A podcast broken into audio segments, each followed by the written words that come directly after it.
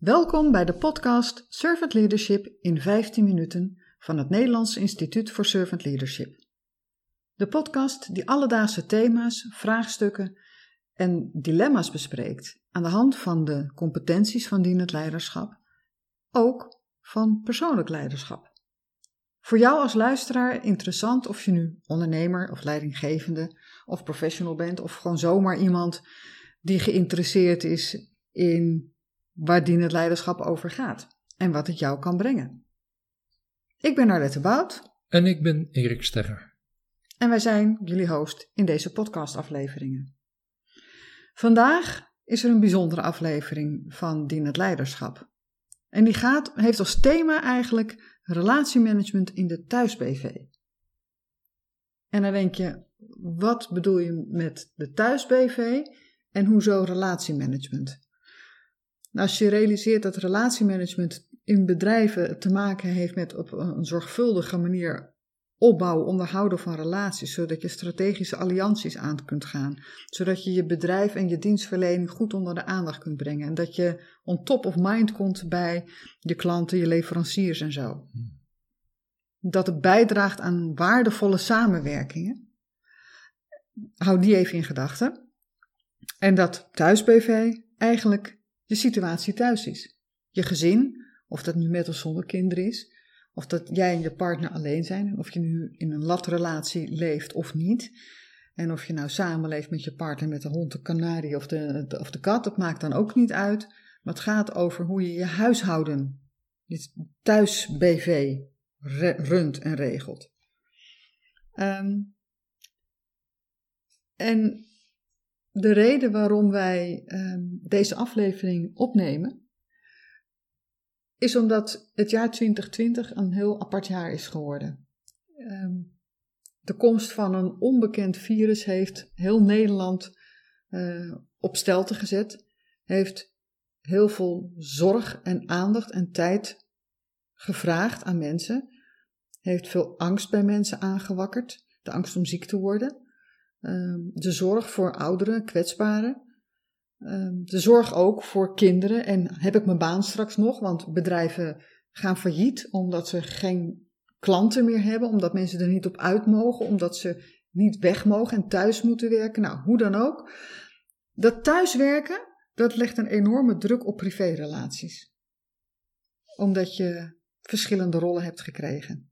Waar je soms, als je thuis werkte en je relatie niet zo lekker liep, dacht van mooi, dan ben ik nu weg naar mijn week. Je trok de deur achter je dicht en je ging naar je werk toe. Of erop uit, naar klanten, weet ik wat. Was in ieder geval niet thuis. En dat gaat nu niet. En we hebben gezien dat dat heel veel stress oplevert in relaties. En wat nou eigenlijk bijzonder is, althans zo zaten wij erover te praten, dat het eigenlijk bijzonder is dat je op je werk, heb je met je leidinggevende of met je team, heb je op regelmatige basis voortgangsgesprekken, je hebt functioneringsgesprekken, je hebt beoordelingsgesprekken, je hebt feedbackregels die je toepast, je volgt allerlei communicatietrainingen om ervoor te zorgen dat je zo goed mogelijk met elkaar omgaat, dat je als team volwassen wordt, enzovoort, nou, enzovoort, enzovoort. En eigenlijk doe je dat thuis niet. Dus het is net alsof je, als je thuis komt en de voordeur binnenstapt, je jas ophangt, dat je dat allemaal vergeet of zo. En dat als er spanning is in een relatie, of je bent al een tijdje bij elkaar, dat je de goede gesprekken eigenlijk niet meer hebt van hoe doen wij het eigenlijk met elkaar. Ja. En de goede gesprekken gaan dan niet over waar gaan we met de vakantie naartoe, of welke kleur auto zouden we moeten hebben, dat soort gesprekken, dat is te banaal. Ja. Maar de gesprekken als, wat houdt jou nou bezig? Wie ben jij, wie ben ik? En wie zijn wij in onze relatie? Dat je daar geen aandacht en tijd voor, daar ben je misschien ook helemaal niet van bewust van. Ik ben benieuwd ook hoe dat voor jou als luisteraar is. Of jij dat thuis wel doet. Dat je daar met je partner gewoon tijd voor maakt om of uit eten te gaan, of gewoon de kinderen met een oppas, weet ik veel, dat je dan een weekendje weggaat. En dat je het dan dus niet gaat hebben over de dagelijkse dingen. Maar dat je dus tijd maakt om te investeren in jezelf en in de relatie. Heb ik moeten leren, Arlette. Heb ik echt enorm moeten leren. Ik vond het nog niet zo makkelijk om vanuit mijn binnenwereld met jou te communiceren vroeger. En dan praat ik over een periode van jaren. We kennen elkaar sinds 1987. We zijn bijna 30 jaar getrouwd. Als ik zo terugkijk, denk ik, wauw. Heb ik na die verliefdheidsperiode met jou, ben ik nog wel in staat geweest om jou te zien ten volle. Zoals ik je in de verliefdheidsperiode zag. Dat ik alles van je wilde weten. Ik realiseer me gewoon, nu je dat ook zo zegt, van ja, hoeveel tijd besteed je nou aan elkaar? Welke gesprekken heb je met elkaar? Ik realiseer me gewoon dat ik te weinig in je ogen heb gekeken. Waar je behoefte naar uitging, waar je verlangens naar uitgingen. En hoe had je dat dan kunnen weten, dat dat belangrijk was?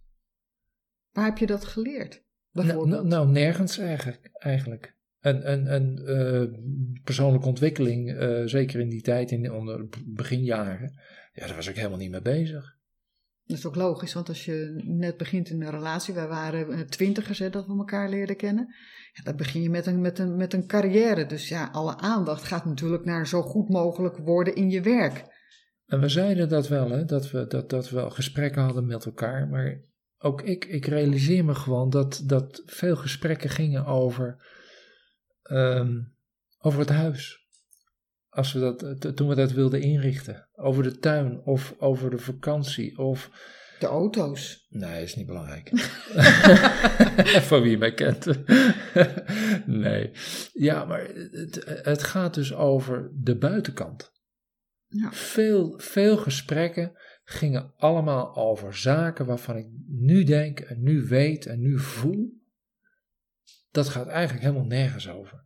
Want als ik dat zo terugkijk, denk ik, ja, misschien ontliep ik die gesprekken vooral met jou, omdat ik niet wist waar ik moest beginnen. Dat ik niet wist wat jij nou bedoelde, maar vertel nou eens, wat gaat er nou in je om? Ja, dat weet je toch wel. Van dat soort antwoorden. En dan blijft het antwoord altijd een beetje op die buitenkant hangen.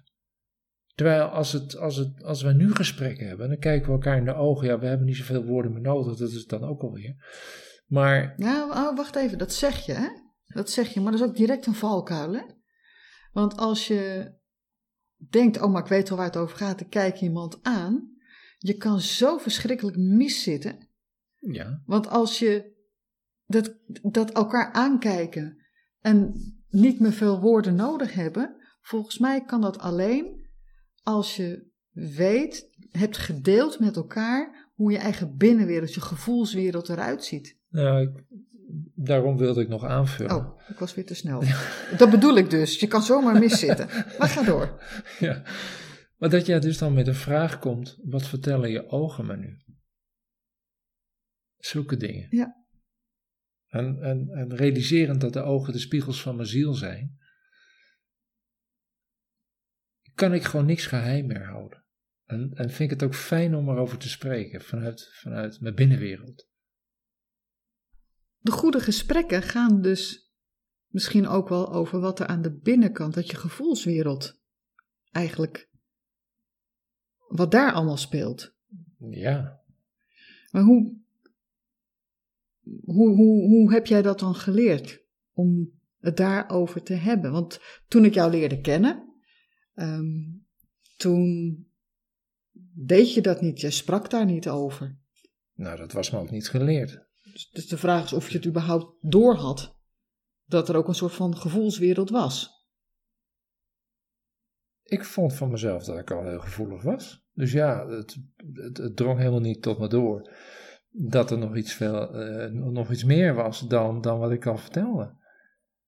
Dus het contact maken met mijn binnenwereld, wat mijn hart heeft te vertellen, ja, dan luistert mijn hart, dat ding moet gewoon kloppen.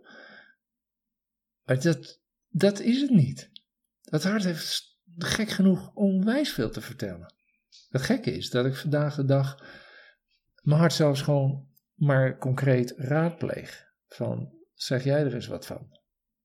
En als ik dat dus doe en op die manier ook contact maak, dan krijg ik dus een verhaal inwendig dat ik denk, oké, zo had ik het nog niet bekeken. Nee, maar je zegt dat doe je dus tegenwoordig. Ja.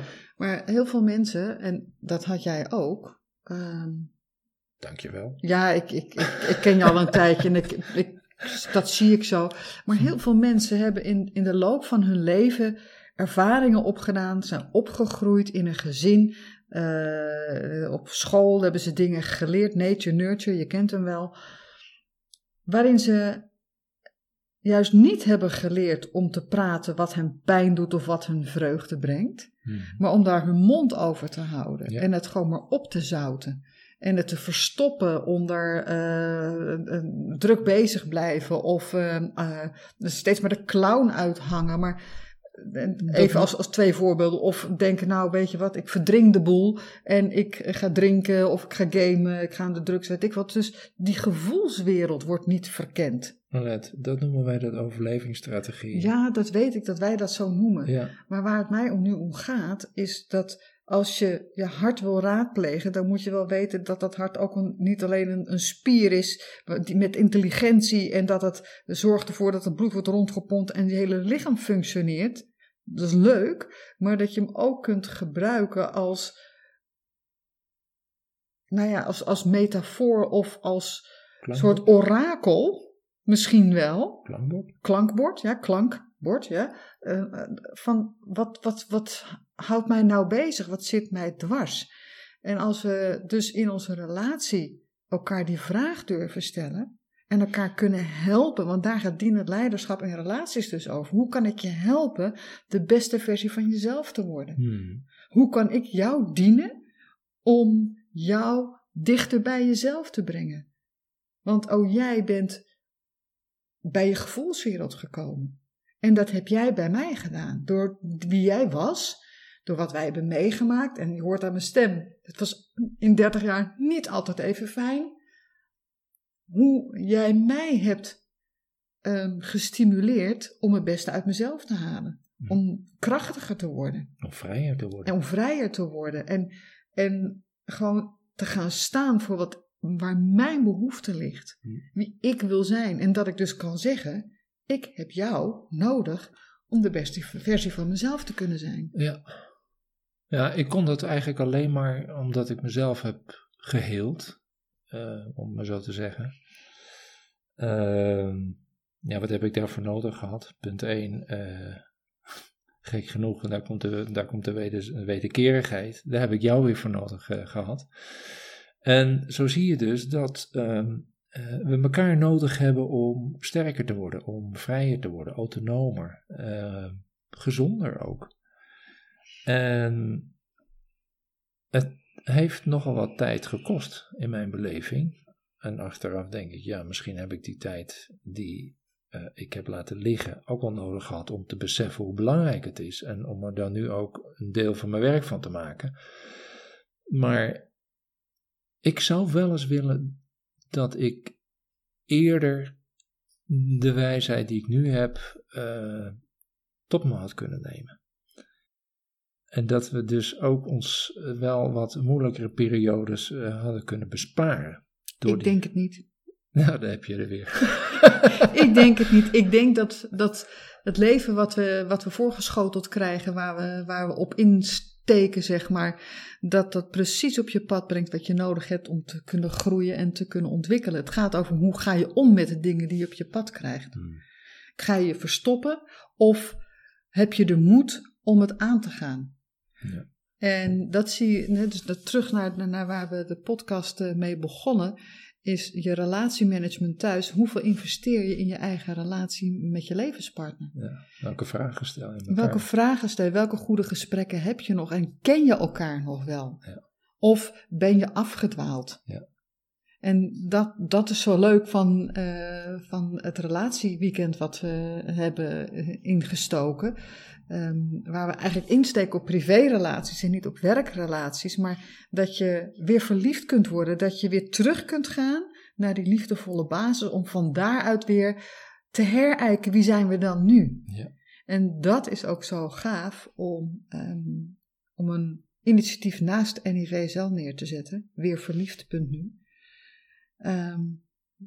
om daar tijd en aandacht te kunnen geven aan elkaar in de relatie met jezelf en met je levenspartner. Ja. Om daar bewust keuzes in te maken. Te groeien. En daarin te groeien als mens, als stel, als koppel. Ja. En dat we daar dus, dat daar geen taboes zijn. Want taboes beperken onze groei. Taboes zijn eigenlijk geheimpjes of zaken waar we niet over willen praten, maar die wel leven in onze binnenwereld of in onze gedachten, maar waar we onszelf niet over durven of mogen uitspreken. En ja, die houden ons tegen. We groeien niet, we ontwikkelen niet. En het zou zo jammer zijn als je door taboes en geheimen niet verder komt. Je relatie is het meer dan waard.